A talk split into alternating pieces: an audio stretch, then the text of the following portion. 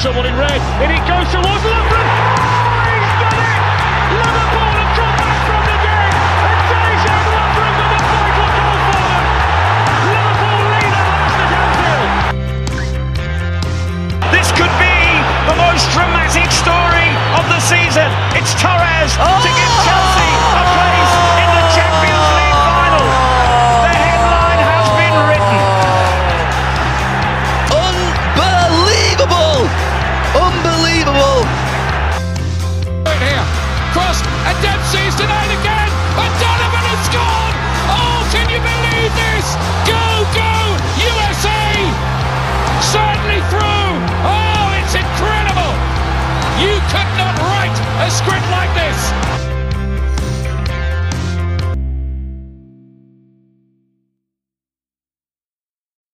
Hello and welcome back to the Stoppage Time Soccer Show. My name is Jordan Wiegand, and I have our host Logan Stump Howdy.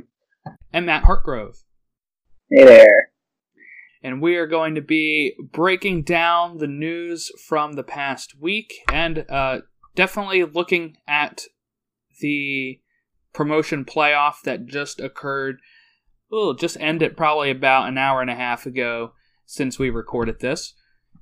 Uh, but first, we're going to start with headlines, and we're gonna we're gonna go ahead and uh, catch you up on anything that you may have missed. So, first, first headline here: Arsenal win the FA Cup two to one over Chelsea. We all got that one wrong, but and we'll we'll get to it. But it's not the first. It's not the only thing we get wrong. But That's what we're good but at. Logan did predict the Pulisic early goal. Um, we put that up on our socials, so if you're not following us, follow us on Twitter at Stoppage Show, Instagram at Stoppage Time Soccer Show, Facebook.com slash Stoppage Time Soccer Show, and Logan predicted the Pulisic early goal. I asked him, "Hey, who wins?" He said Chelsea. He got that wrong, but he did say I did ask, uh, "Will Pulisic score?" And Logan said yes early, and he did. Five minutes into the game, Pulisic scored, and actually, uh, they were Chelsea looked really good until the water break in the first half, and then after that, Arsenal really grew into the game. Uh, you know, Chelsea was lucky to get in a half, uh, one one, but then it all kind of fell apart as soon as Pulisic pulled his hamstring. That's the next headline. Chelsea lose Pulisic for up to four to five weeks. Not as bad as people had thought. Some people thought it could be a longer time due to it, uh, depending on how bad the the hamstring injury was. Looks like it's just a slight strain. It's not like a full tear or even a tear at all, apparently. So really good uh, for the American Dream Pulisic. Uh, okay, uh, that's that recaps the FA Cup stuff. Uh, Arsenal did win, like I said before. Aubameyang scored a penalty, and then uh, he he scored a second one. Yeah, so the penalty was in the 28th minute, and then he scored in the 67th minute as well to give Arsenal their 14th FA Cup, which is a record in England. So they have the most, and they've won a lot recently in the FA Cup going through a long stretch where they had never won a trophy, and now FA Cup is seemingly every other year going to Arsenal. Moving on, latest rumors have hinted that Jadon Sancho has agreed personal terms to Manchester United, and that they are just trying to work out the fee for Manchester United and Borussia Dortmund. Borussia Dortmund want 120 million euros uh, for Jadon Sancho, and Man United do not want to pay that, but they if they do pay it, they want to pay it in this weird breakdown where maybe they pay like 70 million this year, another 20 million next year, and another 30 million the year after that. You know, kind of doing staggered because of the coronavirus uh, affecting a lot of finances with you know not being able to have any crowds. But it does seem like maybe Jadon Sancho is on the move. Dortmund want to get this done by August 10th. Any thoughts, guys, on is is uh, 120 million euros too expensive for Jadon Sancho right now? Yeah, I mean, Yeah. I, I think so. I, uh, Matt, you can go ahead. Oh no, you can go. We do. We both said the same thing. If you want, you went Yeah. further than I did. yeah, I think I think you know paying that much money um, for a kid that's you know 20 years old, uh, that's that that's pretty steep price. Um, and to be honest, I mean, uh, one um, United hasn't been necessarily top of the league uh, as far as Liverpool and City, com- you know, competitively. Um, but paying twenty or paying a twenty year old that much money and locking up that much money with him, um, just doesn't make sense. Why you would you know go full steam for somebody that hasn't really proven himself um, too much. So I, I think it, it's gonna be interesting to see. Obviously, I think he's really good, um, and he's had some decent years. Um, but I'm just not sure he's ready to be paid that much on a competitive, such a big competitive stage. Are you just a little biased because he was a Manchester City product A little now bit. going to Manchester Yeah, might be United? a little bit, might be a little sour. Um, no, but I, I think, I mean, well, hell, we're, we're, I, I'm used to overpaying people that don't turn out very well. we overpay everybody, so um, it just happens to be that you know when you pay that much for somebody, uh, they better be good. Matt, did you want to elaborate at all, or you just? Um, yeah, I think first off, 120 million euros is just it. It just it's way too much. I understand it from both sides, though. Uh, this is what Dortmund are good at. They're they paid. It looks like here eight, Eight around mil. eight million Yeah. um, for him, and Dortmund themselves. This is kind of this is how they run business. This is actually one of the reasons I I kind of I really enjoyed learning about them. Uh, this is what they do. They like to purchase at incredibly cheap prices, and they either create superstars and they they last on the team, like Marco Reus, or they sell them for fairly big fees. Being probably the next one. A lot of people tend to think that you know English players tend to be more expensive, um, usually between Premier League teams. But I could see 120 million. I I feel like could only it's higher probably because he is English, and you know United are. I would 100% think he's going to go to United as much as I love him at Liverpool. This is the kind of signing United, even during this kind of time, they still are willing to do, and he he's a huge name that's going to get a ton of press. He's going to be on billboards. I'm sure he'll be the one that they sell. He will be the one that the team sells when it comes to the fans. You'll see him on everything, and it, you know, I, I hate seeing it happen because I don't want him to go there, but it really makes sense for pretty much both sides at this point.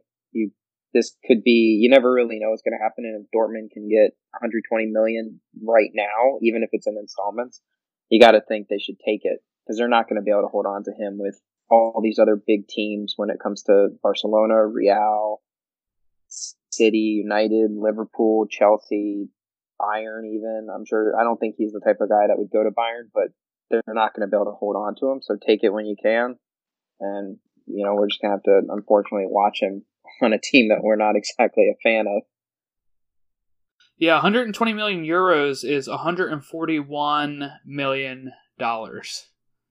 So, in today's conversion, They just spent on Maguire and Bissaka and Pogba was a 100 and some million pounds. So, or euros. I'm not sure what how much it was in pounds or euros, but I know when they paid Juventus for Pogba, that was that was a pretty big record fee at that point.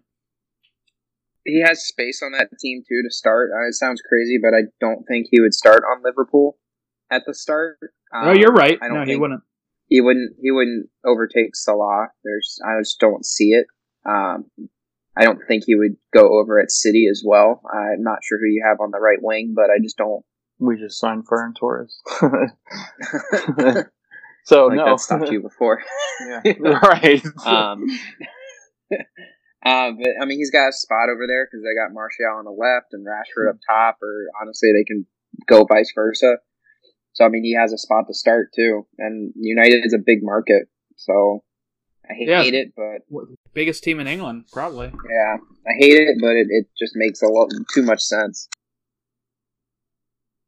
All right. Um, my thoughts on this are yeah, that's a little steep for for a kid that's that's only played two professional seasons, but you know, I think I think Dortmund knows what they're doing. They they either are going to get that money from United or they they keep him.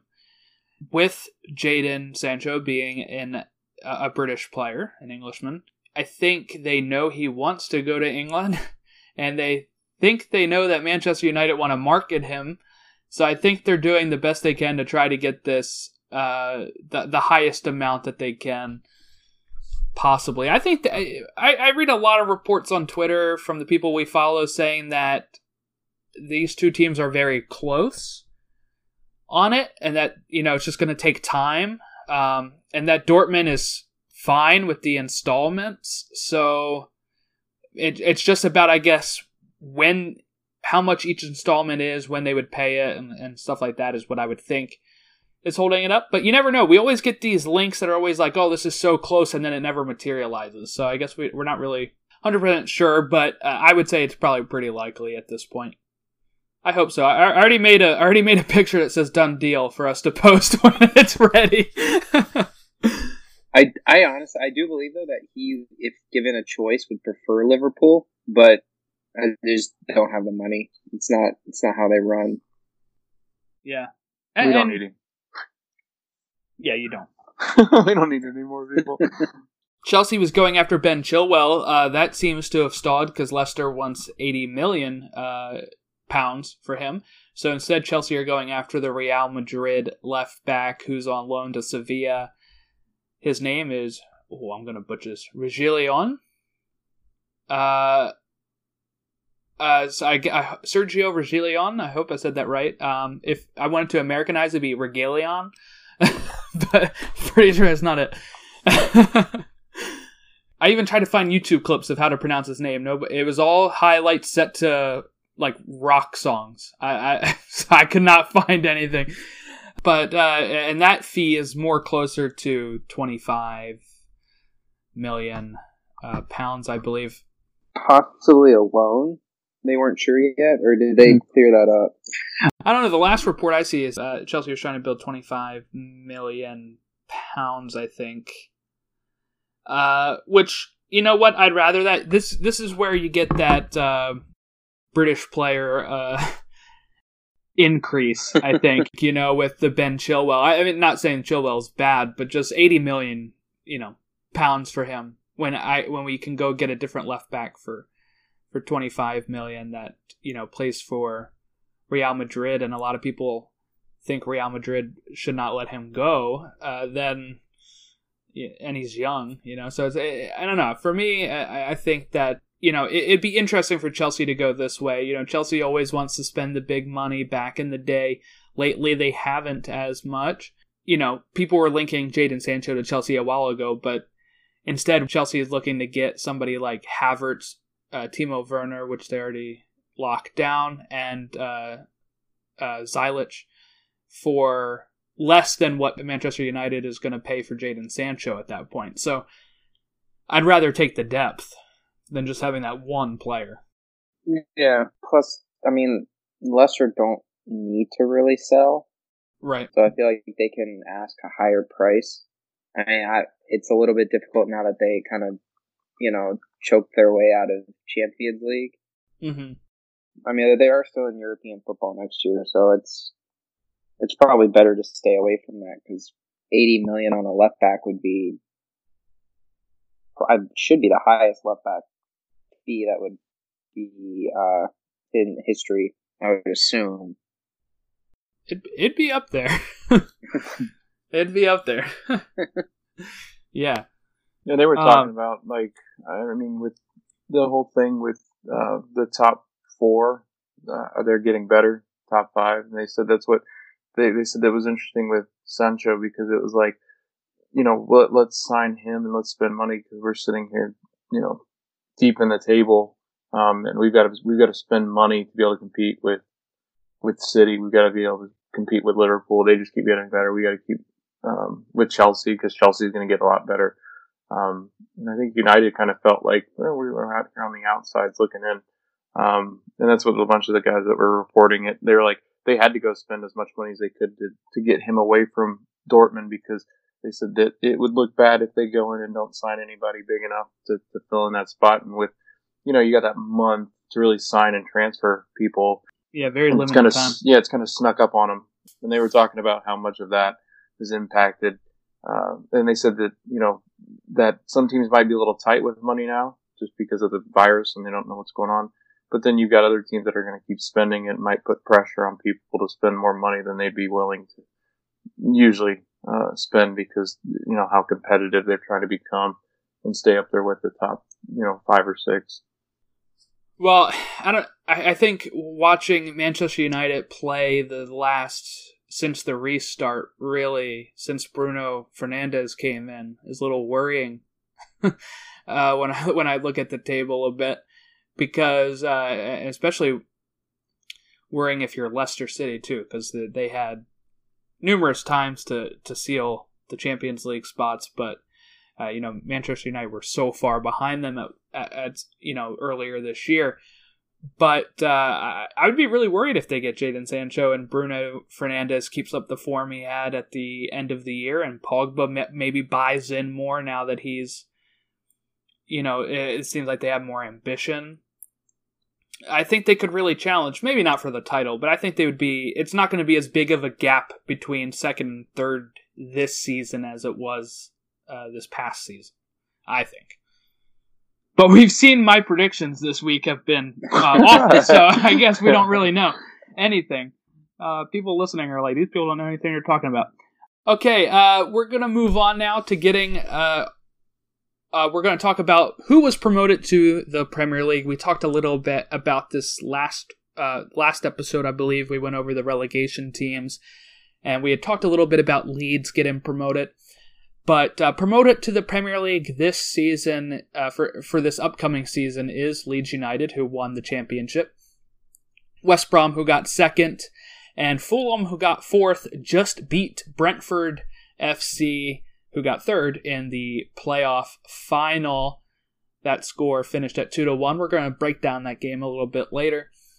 Promoted to the championship, Coventry City, Rotherham United, and Wycombe Wanderers. So those are teams going up to the championship. Promoted to League One, Swindon Town, Crewe Alexandra, Plymouth Argyle, Northampton Town. And promoted to League Two, Barrow AFC, and our favorites, Harrogate Town AFC. 3 1 winners over Notts County in the promotion playoff from the National League. Uh, I'm going to give a little background here on why these are our favorites here. Logan doesn't really have a connection, but Matt and I do. uh, so you know, uh, Harrogate Town. Uh, my sister lived in Harrogate, England, uh, in Yorkshire when she was uh, when my brother-in-law was stationed over uh, in the Air Force. My nephew was born there. I have visited there, and it's a nice little town. I love Harrogate. You know, they back then they had a uh, they weren't a professional team. They were a amateur side that in the last two or so years have gone professional and have moved up to the National League, I think about a year or two ago, and then now just got promotion to Football League 2, which means that they're going to be in FIFA 21. So I'm really pumped for that. I'm going to start a career on that. But Matt, what's your connection to Harrogate Town AFC? Uh, yeah, so back when my dad was around the high school age, um, my grandfather was uh, sent over to the UK for work, um, and he happened to that was he lived in Harrogate Town uh, for two of his years. He lived closer to Wycombe, it sounds like, for the other one, uh, for the other two, but uh, he was around Harrogate Town. And it was funny too because another team he was near was Leeds. Yes, Leeds, Leeds, Wycombe, and Harrogate all got promoted in their respective uh, divisions this past year. So he was like jokingly kind of went, uh, he's like, all my teams got promoted. Um, doesn't watch too much soccer, so it's it's uh it's more Yeah. of like a fun, it's like a funny little joke to uh for that. But um yeah, I've never been never been to the UK, but I did have my dad live near there, so he he saw the tweets we were doing and texted me about it, and was like, yeah, that's where I live. And I was like, no way, because that's where Jordan's uh, sister lived too. Yeah, it, it was a ni- it's a really nice town. I went to the Pizza Hut there. It's not the same as over here. I'll tell you that much. But Better or worse? Uh, I, I like our Pizza Hut better. Uh, I'm not sure what they think of it over there, but it's almost still like margarita style pizza, even at like Pizza Hut. It's kind, it's kind of strange. Um, but yeah, I love Harrogate. I, I can't wait to go back over there at some point. Maybe I'll try to catch a game there with them being promoted. Hopefully, they stay in League Two um, or get promoted to League One by the time I get over there and not and not fall down. Yeah. So uh, other than that, we're gonna break down the game that we just uh, watched: Brentford versus Fulham. I guess first thoughts on this game before we kind of go breaking it down here. Uh, for people that did not listen to last time, we had all picked that Brentford were going to get promoted, and that did not happen. As I stated before, Fulham won two one. It took it took until extra time for them to even get on the score sheet on either of these teams. I mean, uh, watching this, you know, I, I, did my research. I watched a lot of the highlights for Brentford. Um, we watched the games last week as well, and I have been studying their tactics. You know, they, they both teams usually line up in a 4 3 3. Mitrovic, who is the uh, Golden Boot winner for the championship, was out injured still and did not have full match fitness. He does come in later and probably should have got red carded. But you know, looking at this, usually when they have Reed, Reed instead of Mitrovic, he plays more as a uh, as a false nine, and they, I think they actually look a lot better without Mitrovic in there. From what I've seen, they they play a lot more of that uh, four three three, you know, possession based um, uh, style instead of just kind of Mitrovic being the the one in the box, just getting ahead on the ball. But man, Brentford did not look good during this, uh, did they? we'll start with you, Matt. your thoughts on on your FIFA your FIFA 20 career, Brentford trying to get promoted. Play the way uh, they didn't play the way I played with them. Um, they need Jesus Ferreira out there. I mean, it was definitely a little disappointing because um, they, I, I mean, they even had a shot before the playoffs to. They just had to win mm-hmm. pretty much at this point one of their last two games, and they would have not even had to go through this playoff but throughout majority of the game, they just they not gonna say they looked scared, but you could tell that Fulham had players who had been in a scenario like this before. Mm-hmm. Um, Lots of former uh, Premier League a, players on there. Yeah, it was just it felt like they were shaky. They didn't look like they were playing to their normal style. Um, and they have such a great attack, and it's a little sad that a couple of them are probably going to get sold. Um, because there's a I know at least Chelsea is rumored to really like Benrahma. A lot of people there's lower teams that look at Watkins and and Mbeumo is also uh, really I think he's only 19 years old and he's he's being looked at by some lower Premier League teams too. But it just didn't look comfortable. It just didn't. It just you couldn't see them really string together anything till more toward the end because it just Fulham was dominating for the most part. Um, mm-hmm. It was just a, it was it was disappointing. I didn't really want to see full. Uh, not to sound rude, but I wanted to see Brentford. They're new. They're a different team, especially after Fulham gets relegated and then just promoted again. It just kind of feels like you're you're just constantly yo-yoing the same teams, which yeah. is good for the fan. I'm sure Fulham fans are very happy, and I'm happy for them. But it would have been really cool to see them at Brentford up in the Premier League, and they just they just didn't look ready today. Yeah. Uh, before we get to you, Logan, yeah, I mean, what I've what I've noticed here is that uh, you know they mentioned this on the broadcast, but I also you know noticed this as I'm watching highlights yesterday.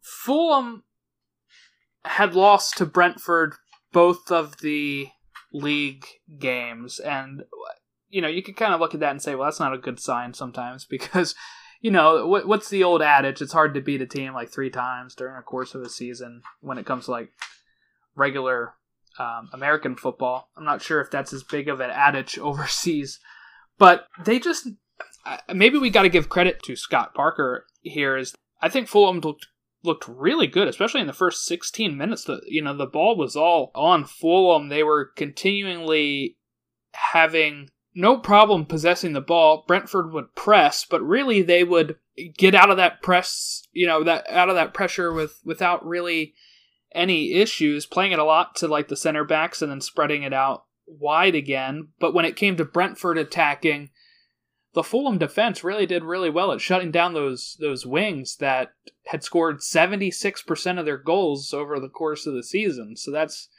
that's kind of like if you're not going to score them out wide, where are they coming from? How about you, Logan? What was your thoughts on uh, on, on Brentford? Yeah, so I was watching, and I know I watched them what it was last week, and you know, watching them play then Brentford versus now. Um, I mean, it started off, or I thought Brentford was going to get, I thought at least they were going to get two, maybe three goals just by the way they played, and they'd moved the ball really well in the last game. But this game really had a different kind of feel to it because I was the things that I, you know, took note of. They had seven yellow cards, or Fulham did, but those seven yellow cards almost seemed tactical uh, to a point where they just seemed way more aggressive. Um, mm-hmm. I think because I mean, they they controlled the ball. I think I, I think it was for like 20 minutes they had controlled the ball uh, at the start of the game, and they just looked like they were just going to outmatch Brentford. I mean, it didn't look like it was going to be even close. I think within the first five minutes they had a good chance on goal. Uh, yeah, it was um, like nine minutes in. Uh, yeah, it was um, quick. Onomah uh, had a chance. Oh, he was one on one with the keeper, and instead mm-hmm. he passes it wide, and then the the person who does take the shot then had to try to get it through two defenders and Raya the goalkeeper. But that was that was one of those issues where it was a bad back pass from the center back to the goalkeeper, and then it turned into an attack for Fulham. But you're right, it was around 25 minutes of all Fulham because my first note of a Brentford attack is like 25 minutes in, with the yeah. ball whipped in by Jensen and it was cleared away by Hector on Fulham. It, it was supposed to try to get Mbeumo. Well, it was trying to get to him, and, and, Hector just headed it out. It wasn't that even that threatful of attack, but I still noted it because it was like the first the first Brentford thing that even had a, a chance. Uh, yeah, I mean, like 21 minutes in, there was a giveaway by Fulham because Brentford was pressing, but they immediately turned it right back over to Fulham. Right, and Onomah, I mean, it looked like it looked like what I try to do in FIFA.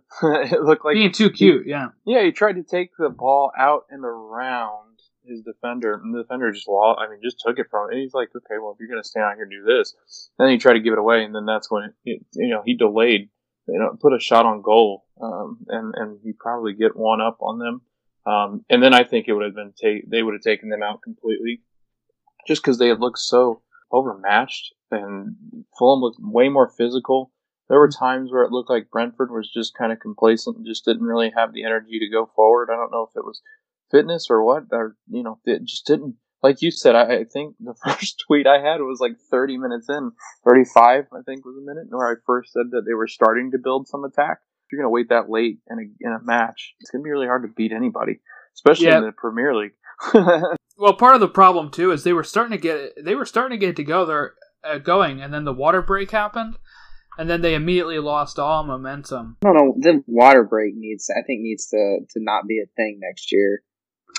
Yeah, I can understand why they did it when they weren't as fit. Uh, but it, yeah. apparently, all reports say it wasn't even that hot in London. It's a pretty pre- pleasant day.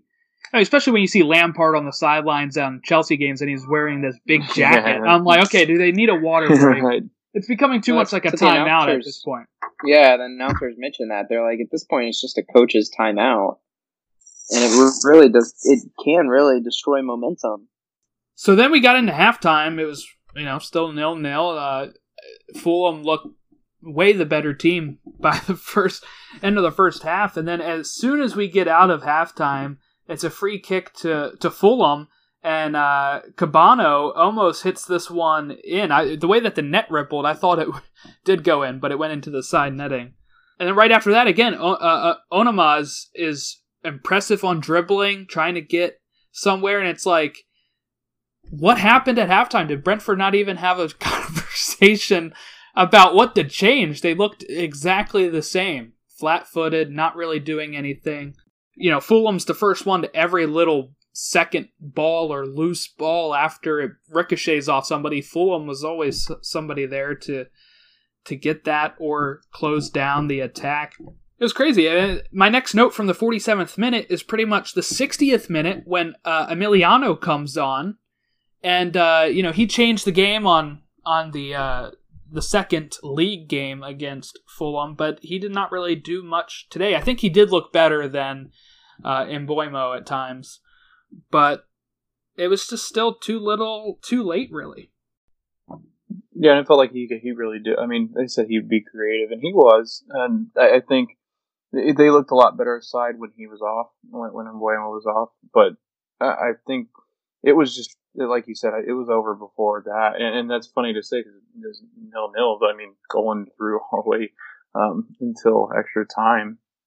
But yeah, just, I mean, we have a good shot by Watkins on the 70th minute, but right. I think I texted you as well. Emiliano was running wide open in the center. Instead, he he took a shot well outside the box instead of laying it off. And I think what what the difference was there too is, and that's what I said to you guys. I said that it, it felt like kind of like when you're when you're playing basketball, um, when you when you've been defended forever and you're you know you're a prolific scorer. Um, you're somebody that and they have a great front three. Brentford does and when you get excited, when you finally get what seems to be an opening, and you just you're so anxious, you just you just go for it, and you don't see anything around you, and there could have been anything around him, and like you said, Emiliano was I think charging through the center of the box, just wide open, um, but he took a shot from almost right outside the box, and it was right at uh, Rodák. Yeah, and I think that is the the big thing for me too is that this is in the 70th minute for Watkins. These are the type of shots you take earlier in the match to try to get yourself into the game.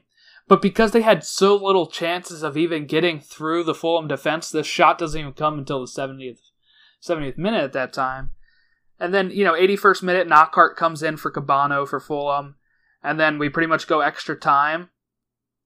You know, 91st minute was that chance for Watkins where it's just a little too far in front of him.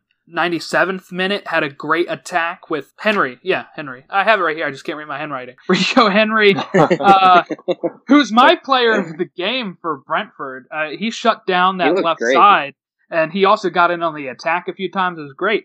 He crosses that ball in, but uh, but uh, you know it was cut out, and then Fulham immediately countered. And then 102nd minute. So this is just five minutes after that great attack where it looked like Brentford was really getting something started here. We get that awful free kick goal hmm. by Joe Bryan. That's one of the worst goalkeeping blunders I, have seen. When I watched Karius in the cha- we all watched Karius in the Champions League together, yeah. yeah, what what is what is Raya doing? Like I know he thinks that it's just going to be whipped in because nobody's going to take a shot from 40 yards, but he didn't even have one his self positioned. He didn't have anybody kind of stationed over that way to try to. I don't know. Couldn't you do put like a two person wall over there to kind of cut out the easy shot? Like that's what I'm trying to think here. I mean, it. How far was the free kick? Forty yards. I, I, I guess I, I I understand to an extent why he was he was out just a little because I'm I'm assuming he expected it to be whipped in and then he attempt like a header or or yeah. So, but to be he was almost out of the box and that, that little uh the six yard box, box, at that point. Like yeah, say, he's about five yards from the pictures and that somebody took. When you, it, it didn't. It almost didn't even look like even the dive he attempted. It, it's it after the so ball passed him. yeah, it, looked, it looked so awkward watching him just like dive after it, and I was like, I honestly had because I, I was working too, so like my I it was busy, so I was like kind of hit or miss with what I could see. And I was just like watching it, going, "Did that actually go in? Like, was that a goal?" Was, yeah, was it was tough and then, to like, tell. and, and, and, and everybody reacted like, "Oh my god!" I think why it was tough to tell is one how it hits the net, but two because he dives so late and because you're thinking there's no way he's going to get beat that easily that you think uh, it must have just been wide.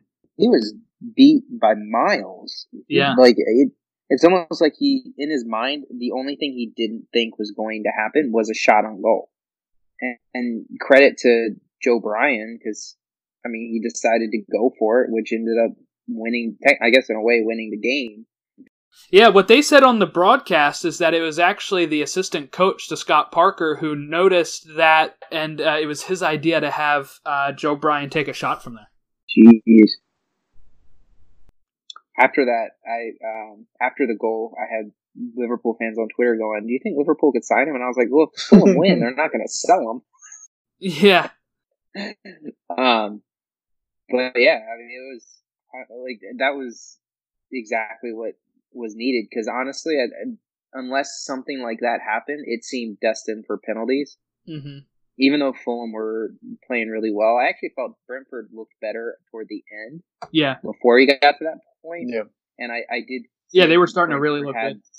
Even though Mitrovic came on, it looked like honestly like there were moments with Henry and Watkins. There was a few crosses in that were just inches away, and I was like, well, if anyone scores in regulation, it seems more likely it's going to be Brentford because they're a little bit more attack minded right now. I don't know if it's because they're a younger team and maybe they had a little bit more stamina, but it, it just seemed a little bit more likely Brentford was going to score. So the really the free kick felt like the only thing that could change the game if something were to happen like that. And I mean, it obviously one goal changes everything. Yeah. And then there was a point right after um, it's the 18th minute of extra time that Dalsgaard hit that one that was a cross, and I mean he got to it right before I think Watkins was the one that was sliding. Yeah, behind that was 114th minute. Yeah, it was like as close as you could could be, and that's when I felt like finally like Brentford had something going.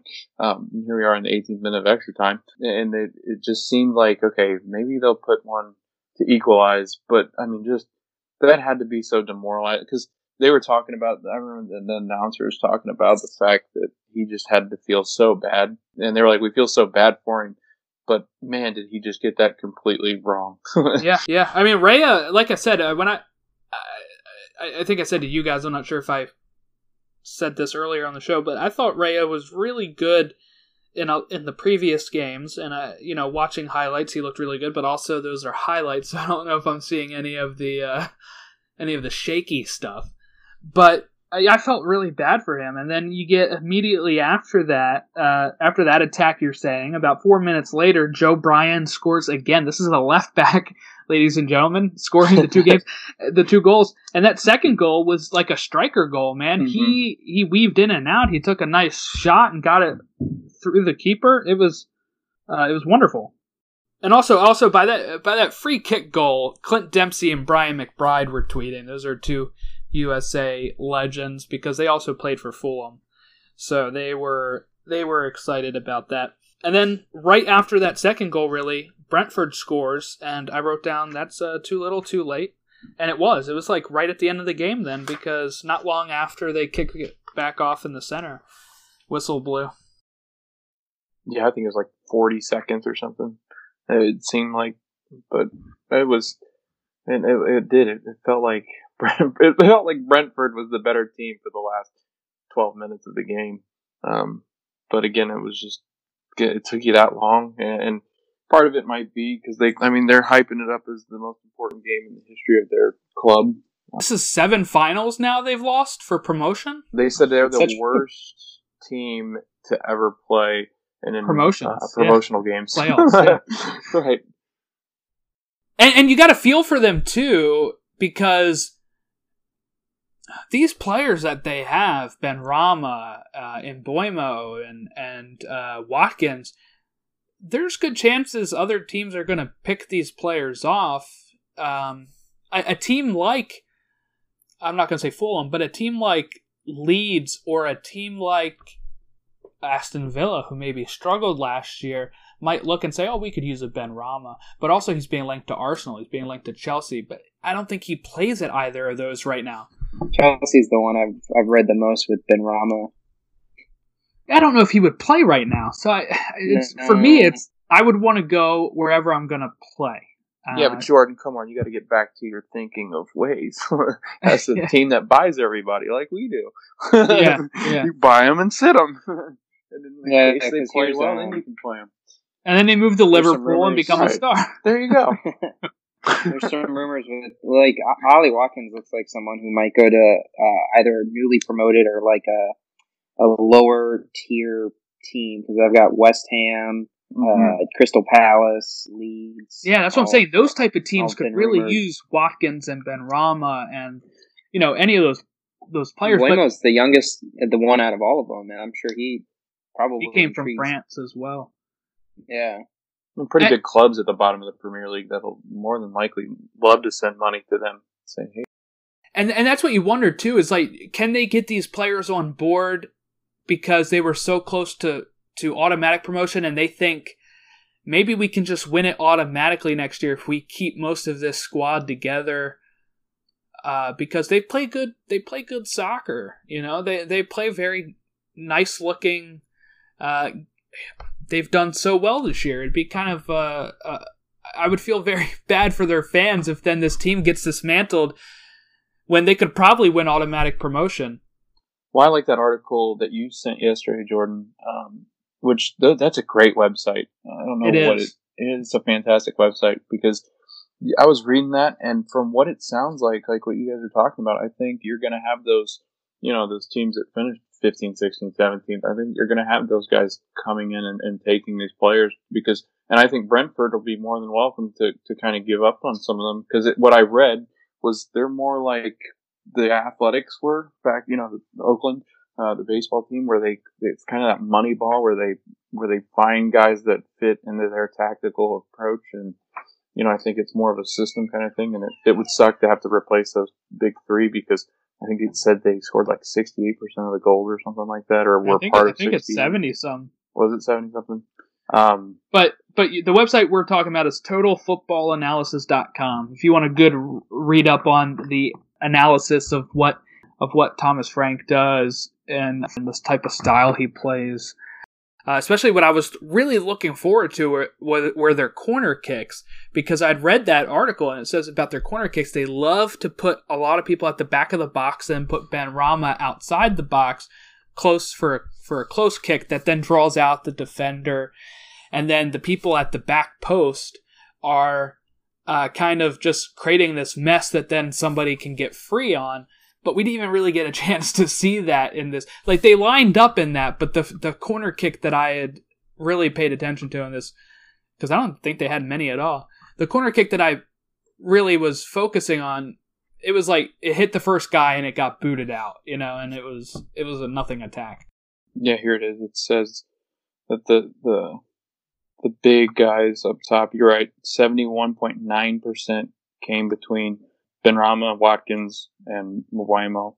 Um, 62 goal contribution, goals plus assists. In terms of goals, the trio had 46 goals um, combined, which makes up 71.9% of Brentford's total.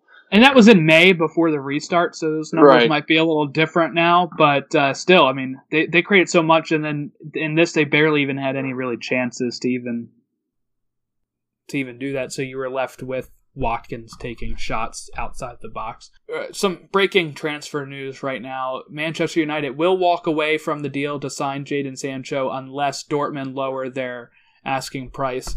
That's from the Daily Telegraph, but again, these things are always going back and forth. That doesn't mean that is the final decision. I'm sure it'll change by the time this is published. Sancho's Um, really good. I think we, City should pay him about 108 million um, because I said 100 million wasn't expensive. Well, it's 108 million pounds that they're asking for, but 120 million euros, and it's all right. Let's. Are we done with this game? Are we ready to look ahead at what's next on our schedule here? I'm nervous to look ahead because I know what's what's coming up. I have a question for you too when we get closer to that. At this point, I'm just here for the I'm just here for the commentary. uh, okay. Uh, so yeah, because Matt, you were saying you didn't know what's coming up. Uh, Europa League tomorrow, August fifth, twelve fifty five p.m. FC Copenhagen versus Istanbul. Uh, Başakşehir. I don't know if I said that right. But uh, Istanbul leads that one 1 0 over Copenhagen as we go into leg two. Uh, Shakhtar Donetsk versus Wolfsburg. Shakhtar leads that one 2 to 1. Uh, I'm probably going to try to dual screen these tomorrow if possible. You know, one on the TV, one on the um, one on the iPad, not an iPad, a Fire Pad, whatever you want to call it. Three o'clock tomorrow is Inter Milan versus Getafe, and Manchester United versus LASK, or um, however you want to say that. Uh, it's all capitals. uh, Manchester United lead five 0 Inter Milan versus the mighty Getafe is at uh, is at 0-0. Shoot, yeah, I mean, I think United could win the Europa League. I was going to say honest. that in a couple of these are because they must have not played their first leg because of COVID. Yeah, Um, Yeah. So there's yeah, Inter Milan and Getafe are um, single elimination, and Sevilla or Sevilla and Roma are single elimination. I'll go for Roma because Dzeko's in there. Roma looked good. I, I wish Yeah, they they weren't playing each other because it, it's kind of sad because they're two teams that could take out United. yeah, Yeah. really, Well, man. it might with be United's best form, I don't. There's not a lot. I could see. just a bashing United podcast. I could see. I could see Inter Milan winning the it. Really, uh, they, they've looked okay. I can see United winning it. I'm hoping. I could see neither of those Wolves. I think win it. Wolves could put That'd be Wolves interesting. could put a good fight against uh, United. It'd be kind of fun to see them possibly make it far. and then qualify for the Champions League. Oh, geez, that would be crazy. Well, I was gonna say Wolves can play. Wolves will play. Wolves will have it to now. reach. Wolves will have to reach the final to play Man U. From what it looks Might like. Wolves need to if they if they want to be in Europe. I think Wolves have to now. Yeah. with Arsenal winning. Yeah, What Inter would be? What Inter's? I guess looking at that side of it because it's Inter Milan, Getafe, Rangers, and um, Leverkusen. No, I haven't gotten a Thursday yet. I haven't gotten to I'm Thursday sorry. yet. I'm sorry. I'm sorry. It's still on Wednesday. Okay, because the biggest game of Wednesday is at 8 p.m. Philadelphia Union versus Portland Timbers, and the MLS is back semifinals. Are they in the So- Europa League? No, I was just any game, any games. I put that down. Uh, they're in the Ah. biggest competition, the MLS is back competition semifinals. Philadelphia Union versus Portland Timbers. Come on the U. Okay, going on to Thursday, eight uh, August sixth, twelve fifty five p.m. Bayer Leverkusen versus Rangers from Scotland. Three one Leverkusen lead, and I think that uh, that will remain. I don't think Rangers have enough to come back from that one. they got Steven Gerrard. That's all they need. I think they need more than that. Sevilla, Sevilla versus Roma is the other 12:55 game, and that is a nil-nil so far for Sevilla Roma. That's gonna be a good one. And Sevilla, Roma's, I- man, Roma's I, I good. picked Sevilla on that. Sevilla are so good in Europa League. I- Yeah. they're so good. they beat Liverpool in the final. Klopp's first year. Yeah, I, Oh, I was a lot. watching. I was watching Roma play uh, two days ago, three days ago. I think it was on Saturday, maybe. Oh Um, yeah, they had a good game. God, they were God, they were unbelievable. I was like, oh my. Yeah, who were they playing? I was watching that one. Um, It was, it was, uh, they they were losing, and then they came back and took a, a a lead. Yeah, I was watching that one while I was doing some editing on this on this podcast. I think. Um, Roma played uh, Juve. That's right. They Oh, that's right. Yep. And they won three to one. Uh, Higuain scored five minutes in for Juventus, and then it was three straight goals for Roma to close out that game. But they had been ripping people apart. Um, I think their last, yeah, they had a draw uh, against Inter, but other than that, they have won almost all their games since being back. They've lost against Milan. Too bad they won't have the their official jerseys and stuff in in uh, in FIFA this year. And their kits look really nice too. oh, they do that white kit with the with the wolf head on it. Uh huh. Yeah. so good. I have a Roma jersey actually. I have one of their maroon ones, um, with no sponsor on it. It's really nice. How have nice. I not seen this kit? What is it? Look up Roma's like a- look up Roma's kit for twenty. Is it like Yeah, look cream looking? Oh it's a white wow! one and there's a red one. I think. Yeah, it's like Looks cream. Really nice. It is really nice. It's got a nice collar on it too. Check out the logo. though. That's not their usual crest. No, so it's like that's this awesome. cool wolf head. It's kind of like Um, Jon Snow. Yeah, you know nothing, Jon Snow. 3 p.m. Thursday, uh, FC Basel versus Eintracht Frankfurt. Uh, Basel leaves that one 3 0, and I don't see Frankfurt getting over that. That's such a disappointing year for them, weren't they? They were in the finals last year, weren't they? Yeah. Yeah, Eintracht Frankfurt is my is my dad's Or, uh, German. semifinals, So, 'cause it was they were, uh, They were pretty good, and I think they had gotten to a cup against uh, the, the DFB uh, Pokal. I thought they were in against Bayern and lost that probably a year or two ago. Uh, Wolverhampton, we've talked about them. Wolverhampton versus Olympiacos. That's one-one right now as it stands. That's going to be a good one. Go Wolves. And then uh, again, the biggest match of the day, MLS is back semifinals. Orlando versus Minnesota. That's going to be a cracker of a match. I'll tell you that much. Uh, Adrian Heath, former Orlando City coach, Hmm. uh, is now the Minnesota coach. He's gonna be so confused. He's gonna be like, "Wait a minute, wait a minute." yeah, he had coached Orlando even when they were at um, yeah, they uh, were at ESPN Wide World. Sports when they were at Yeah. the um, Yeah, when they were in the USL back in back in the early days, and uh, that's where they're playing right now due to the Disney tournament bubble. So he, he feels at home there, I'm sure. I And then- remember watching him and thinking that he looked clueless, but I, I'm no expert on judging people. No, I, you know, I thought he, I, he's he's doing a lot better at Minnesota, and I think it's because they're allowing him to build a team he actually wants to build, and I think that's Orlando's problem that they Right. seem to have now gotten over when they're handing the keys to Oscar Pareja. Moving on to Friday, Champions League time, August seventh, Juventus versus uh, Olympic uh, Lyonnais.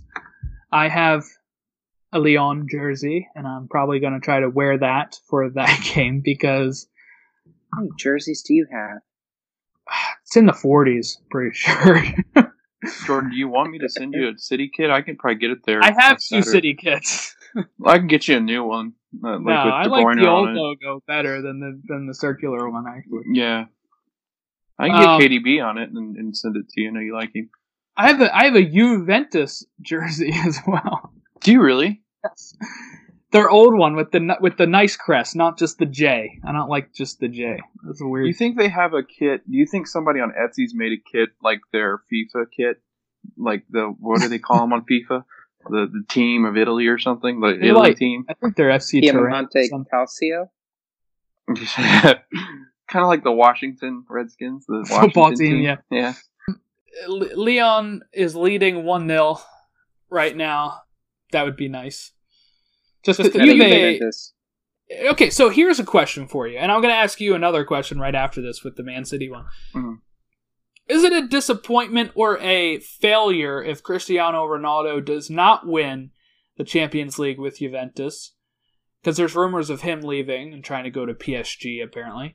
But the reason I ask this is because Juve had done so well in the Champions League and needed to get over the hump. They go out and get Cristiano, and it hasn't really made their European trips any better.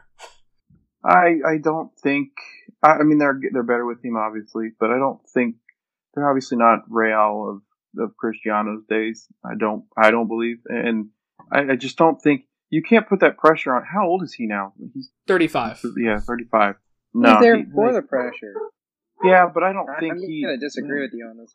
one. I, I just don't. But I don't think he. I, I don't think he feels pressure. I, I think you're right. I think he's there because I mean, he's got pressure on him.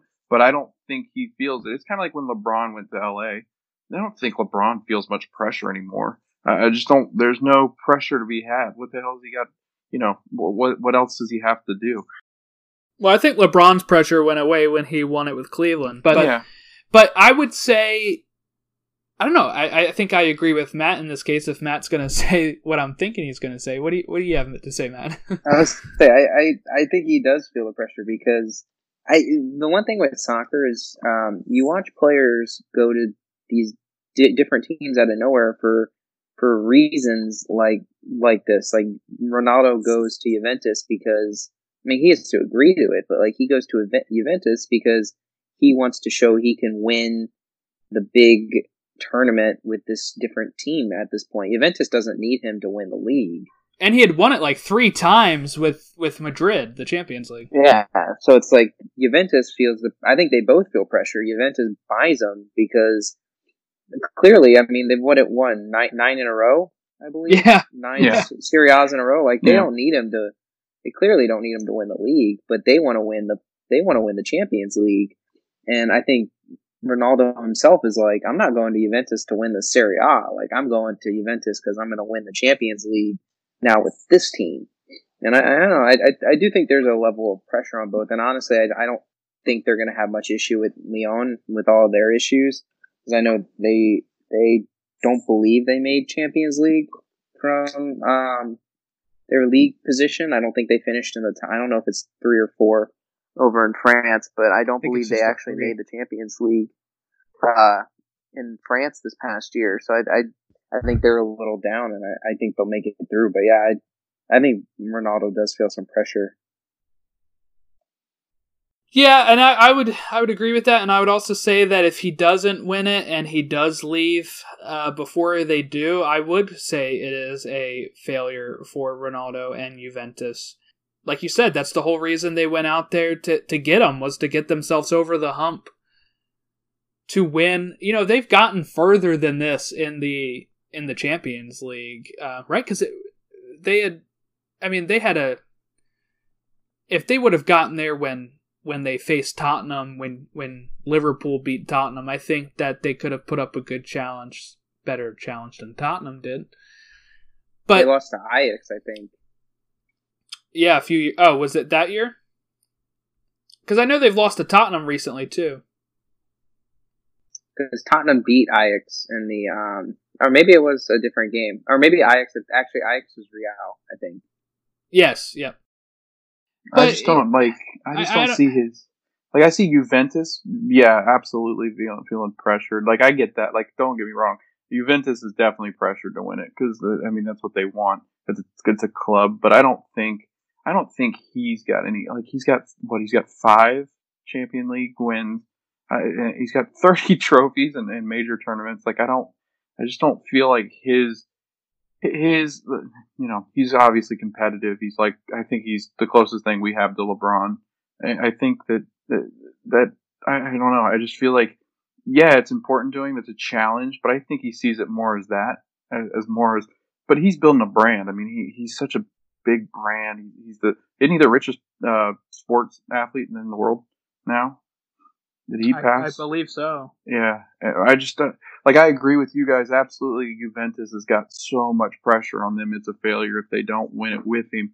But I don't think he feels the same kind of heat that that the Juventus, well, the rest of Juventus. He may not does. even feel pressure, but I'm saying, right. wouldn't he? Wouldn't he look back at it and say, "Well, I failed there." Yeah, yeah, yeah. Like that was my consider, goal was to win okay, it with yeah. them. You if know? you're gonna say that, yeah, then then he would. But I don't think like pressure, no. Failure, yes. Um, I guess two different things. But to your original point, then yeah, I mean he would look back and go, okay, if I, I failed that challenge, um, but I don't think he he wouldn't be hurt by it. I don't think the people in Italy that or Juventus fans won't like him, but you know, I think the yeah, MLS I don't think he'll gonna, be bothered by it. No. I think he I think he would just move right. on. But I think that the fans and the club and everything would be like, yeah. well, we we tried that and it just didn't work. Right. And I wonder how that would affect them. Well, then go get Messi then. well, okay, next game. Manchester City versus Real Madrid. Man City lead that one two to one. Uh, same question, but with Pep Guardiola. Is it a failure if Manchester City, not this year, but just if if Pep leaves, and does not win a Champions League with Manchester City, is it a failure? I'm going to start with you, Logan, since you're the Manchester City supporter. I'm going to go with absolutely yes. Um, and Matt, Matt knows what this feels like. Um, I don't see it as much because City has has done really well, um, and their fans are they've been in a drought for so long. I mean, they they were horrible, horrible, horrible. Hmm. Um, so we're not as ruthless as some of the Liverpool people. Plus, I think a different city. Uh, like I've got, I've got kids that uh, she's. I've got a girl in my class that's actually a Liverpool fan. Matt, I forgot to tell you this the other day. Um, and I asked her about Liverpool, and she goes, "Those." She goes, "Those people are like she." And she knows football. She goes, "Those are like they're like the Philadelphia fans. They're like ruthless and they're they're mean." and they're like, you know, they, they really they love their sports and they said that they want they want better all the time like philly wasn't happy with the super bowl and and you know it's just like liverpool not happy but going back to your question sorry to go off on a tangent but yeah i think i think pep absolutely if he if he doesn't get this done Um, and talk about pressure, he's got a lot of pressure because I feel like his whole thing was like, I can come here and I can fix everything and we can win Europe because that's the only reason he came over here was to win Europe. And, but I think that you'll look back at this next year because I don't think if, if, he doesn't win it this year or next year, then uh, I think you'll see the end of, of his reign and oh that makes me sad in, in Manchester. and you know the fans yeah. the fans are mean to him. The fans are like, man, they expect so much of him. Like they ripped him to shreds already because he, he said that they didn't have the fan base. Like they had, I think he called them close to bandwagon fans. Um, but it was some kind of broadcasting issue and the fans didn't like it or something. And he, he went off on the fans and they were like, wait a minute, wait a minute. Um, so I think he better win or he's not going to be here much longer. Yeah, Matt, what is your thoughts on is Pep a failure without Champions League win if he moves on? Yeah, I mean he's he didn't go to City to to win the league. He he went to City to win the Champions League. Like you don't bring Pep Guardiola into your team if you're not trying to win the Champions League. So if he doesn't win it, then I, it's a hundred percent a failure. Interesting. I think we all agree on this. Uh, you know, they've won all of these trophies before he even got there with Pellegrini and with Roberto Mancini.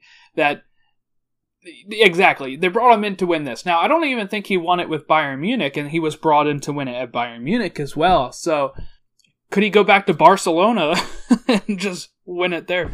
Like what you were saying. I mean, I just don't. Uh, it, one, Man City fans, um, I should know they they want to talk about how they're the best team in Europe. They want to talk about like we have all these players, we have all this money, um, but we don't really play like it. I don't. I don't feel personally like I still feel uneasy about that game on Friday because I'm like, are we good enough to compete with Real yet?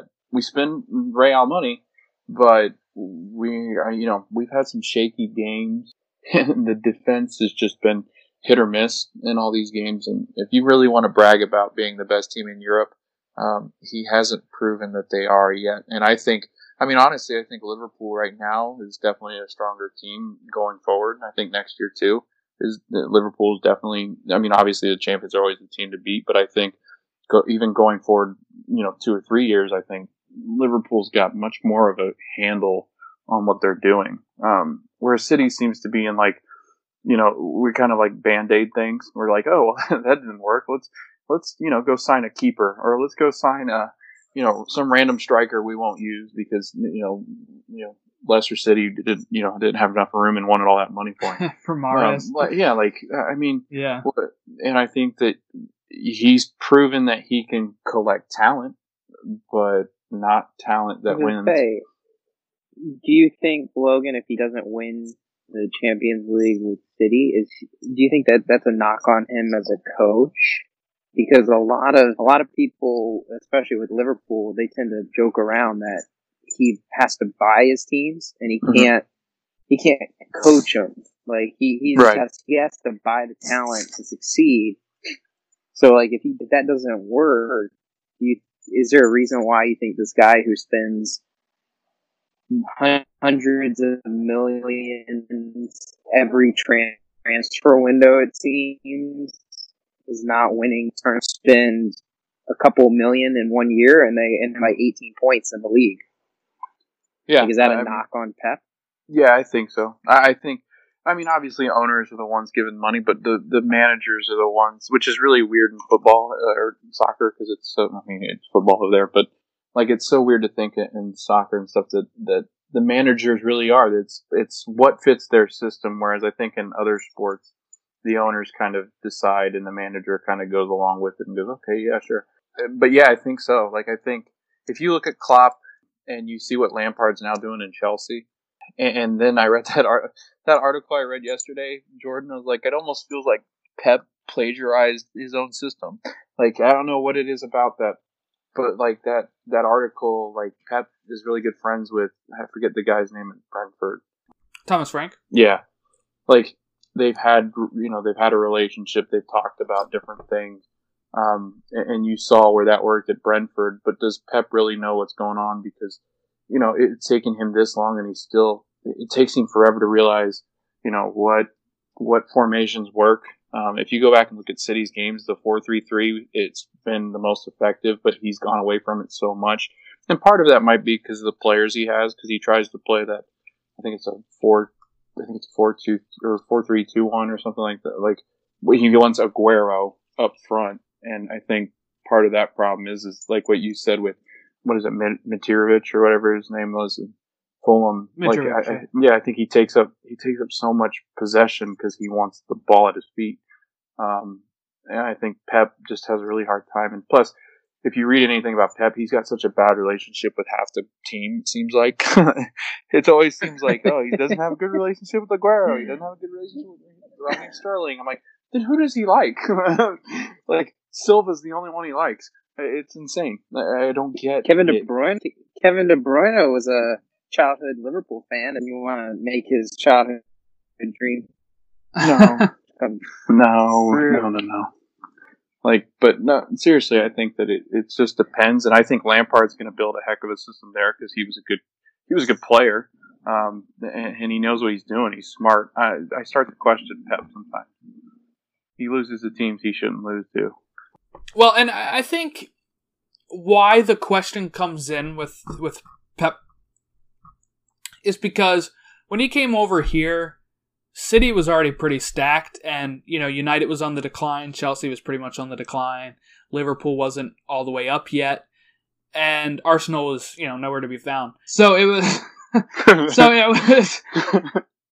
So it seemed very easy for him to kind of just walk away with it. And also, he gets given a blank checkbook pretty much to go get whoever he wants. The same thing when he went to Germany, like, Bayern Munich wins a lot. Even no matter who their coach is. The only person that really put up a challenge was when it was Klopp at Dortmund. And then you get to Barcelona, and he had, you know, all those players had come from pretty much Barcelona's youth squads and uh, they were still able to spend money if they need to. And he, you know, he had Messi as well. And I feel like I'm not saying Pep is not tactically aware. He probably is one of the best tactical coaches, but there's times where you think I would love to see coaches like Jose Mourinho and Pep Guardiola go to like a Brentford or go somewhere else and see if they can implement their styles on teams where they can't just have a blank checkbook to go out and get whoever they want. I think that would be really interesting because I mean it's it's I feel like a lot of times it it's got to be so easy and I know this is probably because I'm not a coach, but to just be like, "Oh yeah, bring in this guy, bring in this guy, bring in this guy and then we'll have 35 players when we only need 11 every week." You know, like and then you have like rotation, you have no problems with rotation. You have no problems with not only rotation, but you have people constantly pushing the other players for spots because they have such a deep bench that it can drive them to be better.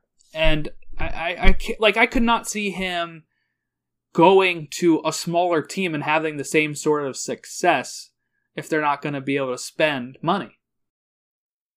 Right, and, I think the biggest tell, like they they can win the Premier League, they can win the Premier League in 17, 18, and 18 and 19, and win it back to back. But again, like you said, I mean, who was really there to challenge them besides Liverpool?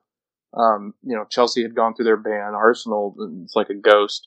And Tottenham played pretty well, and, and Leicester City was still hanging around some.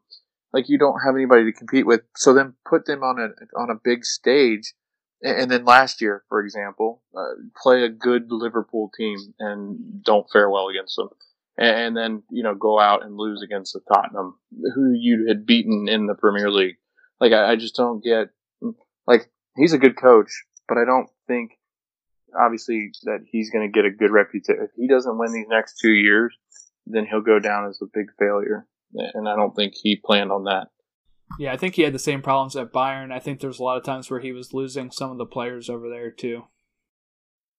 They said he was strict. Like, I, like I heard rumors and weird rumors, like that they couldn't, you know, have relations with their wives while they played, and that he had some kind of strict rule about you can't be out at, you know, when you're in a away city, you can't be out certain times, and you almost like you can't enjoy yourself is what it felt like. And and when I watch the players, when the interactions happen off the field as they're coming off the field, it, it's never happy. like it's usually like I've seen Aguero and him go at it, um, and because Aguero's keen, I'm a keen keen to Aguero. I think that hurts, but like I see Klopp, and, and you know Klopp's very energetic, but I see Klopp more of like he's real emotional. He's he's very in tune with his players. I, I think he's got probably the tightest group of guys. I feel like whenever I watch Liverpool, it's a different kind of thing because I've watched enough of the Matt to know that they. And he talked. Matt talked about it how much that team seems to like each other, whereas City's just a collection of really shiny- Individuals. Yeah, individuals. So Oh, that's That's the- a good point with that's like Klopp. one of the best part. Yeah, go ahead, Matt. Yeah. I was I was just gonna say it's really say- good that Klopp. He seems like I would love playing for that guy.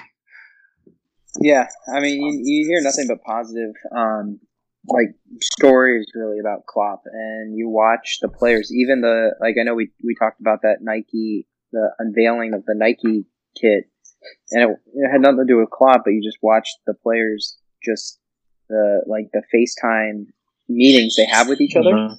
Um, even during one of the best things during the the quarantine was that pretty much once a week, Liverpool would post a like two three minute video of the Liverpool team having like a, a team yoga session, and you'd see them all like pop on and like say hi to each other.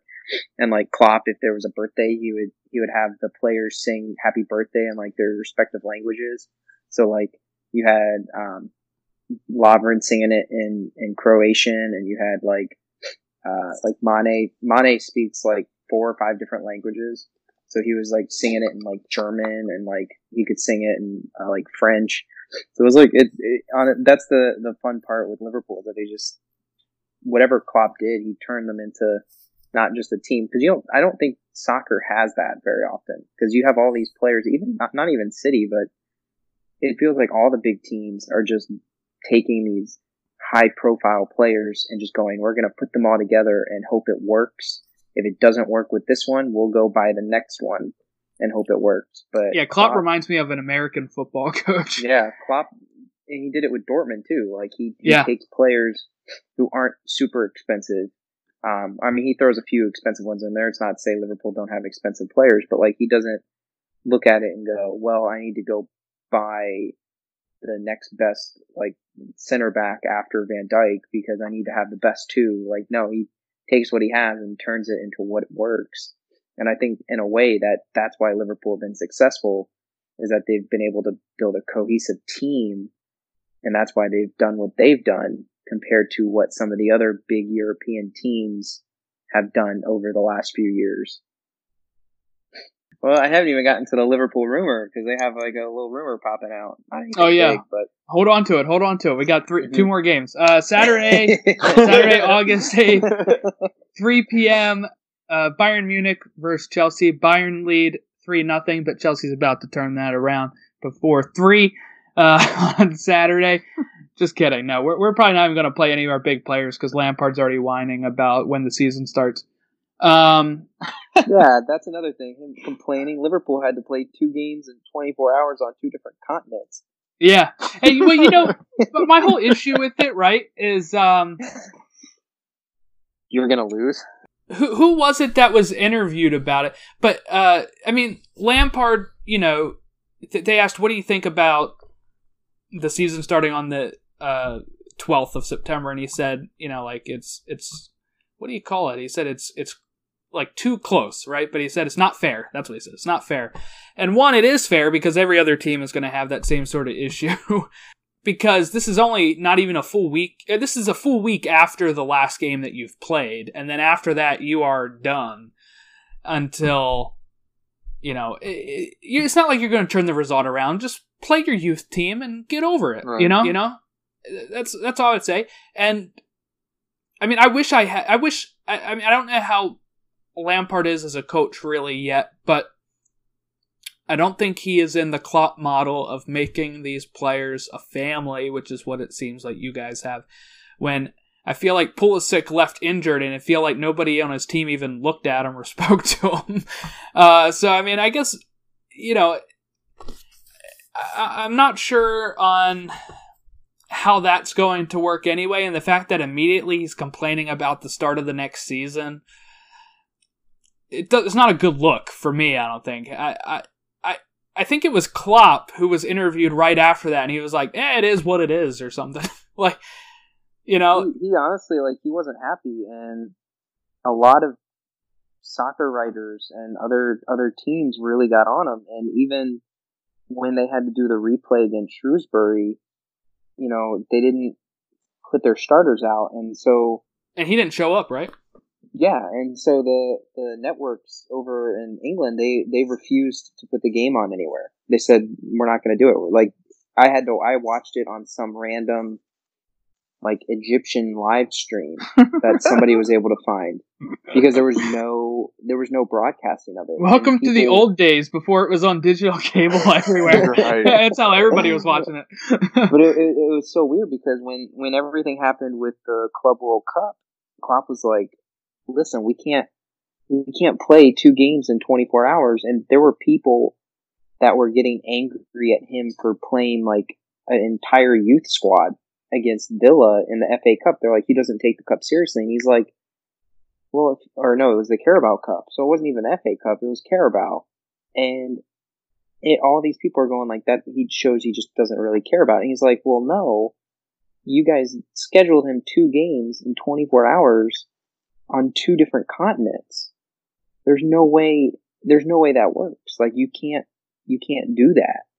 And so he decided that the Club World Cup would be more important than the Carabao Cup, which I in the end it was because one, it was more money for the team. There was a higher revenue for winning that. And the Carabao's not even like that big in England, it sounds like. No, it's not. That's what I would tell you, Matt, is I actually really admire that he was so into the Club World Cup because as a I mean, Chelsea had qualified for that competition back in 2012 when when they had won the Champions League, and I so badly wanted to win that, even though it's kind of a farce of a competition at times, because it's like it, it's not even close to the same level, you know. But for me, it's like that's your you don't know how many times you're going to qualify for it because the only way to qualify for it is by winning the Champions League. So if you don't win the Champions League every year, you cannot win the Club World Cup every year. The Carabao Cup comes around every single year. And it's really cool too because like there's a and maybe it's just like a small the thing. But there's a patch. Yep. Like there's a patch the team gets to wear. Oh yeah, Chelsea lost ours. It, it made me so upset. We put we didn't play like our starters. Rafa Benitez was our manager at the time. Yeah, and Klopp decided like, hey, this is what I'm gonna take seriously. Like this is this is what I'm gonna do. And it to me it was it was almost laughable to see Lampard's reaction to it because I was like, people were getting on Liverpool for complaining about you know ten games in a 21 day span almost, and they were like, well, that's that's football for you. Like you got to do it. And now there's other coaches like three weeks isn't enough time. Well, I mean, we did just have point, four months. Yeah, you have four months, and we not, just had four months off. Obviously, anything can happen, but if I hate saying it, if there's one team I don't see coming back from their situation, it, it's definitely hard for Chelsea because going to Bayern down three away goals without Pulisic is going to be incredibly tough to overcome for any team. Yeah, just just rest them. That's all I would say. Just rest your team and you know, put put in the youth squad. I don't care. You know, we're not. Get, I know probably fans over there would have a problem, but it's not like Chelsea's going to win the Champions League. They're not going to get past Bayern. So just use this as an extra week off and move on and prepare yourself for next season. um, the last thing I want to cover before we get to Matt's teasing of his Liverpool news uh, is this article just came out on uh, Sports Illustrated but Bundesliga has set a plan to allow fans back in stadiums. Whoa. Whoa. Fans will not be allowed to drink beer. Oh, this is this is disastrous oh, for Germany. oh no! Disaster. Oh, no. Or they can't stand on the terraces, such as Borussia Dortmund's renowned Yellow Wall, ah. at least to begin with. And it can only be home fans until the end of 2020. The 36, Wait, what? Yeah, only home fans, no away fans allowed in the stadium. The 31 the 36 clubs in Germany's two top divisions held a virtual meeting on Tuesday to define a broad outline for the leagues. The exact number of fans allowed would vary by club. The tentative return depends on the how the coronavirus spreads in Germany and requires approval from a mosaic. Oh, I like that wording there of regional and local authorities. The officials in Leipzig, for example, have backed plans for fans to return there, but the governor of Bavaria, which is where Bayern Munich play, have uh, been more cautious. Clubs agreed to prohibit away fans in hope of reducing the number of people traveling across the country to games. Standing sections are a key part of Germany's loud and colorful fan culture, but the thinking is that it's easier to enforce social distancing between seated fans. And the new season begins for Germany on September 11th with the first round of cup games. That's birthday. Yep. Happy birthday, man. Woo. Got a lot of stuff happening around my birthday.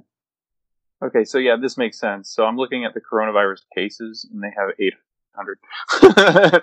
so like they they're already they were isolating there- their. They were the leader, and first, the first uh, league back, weren't they?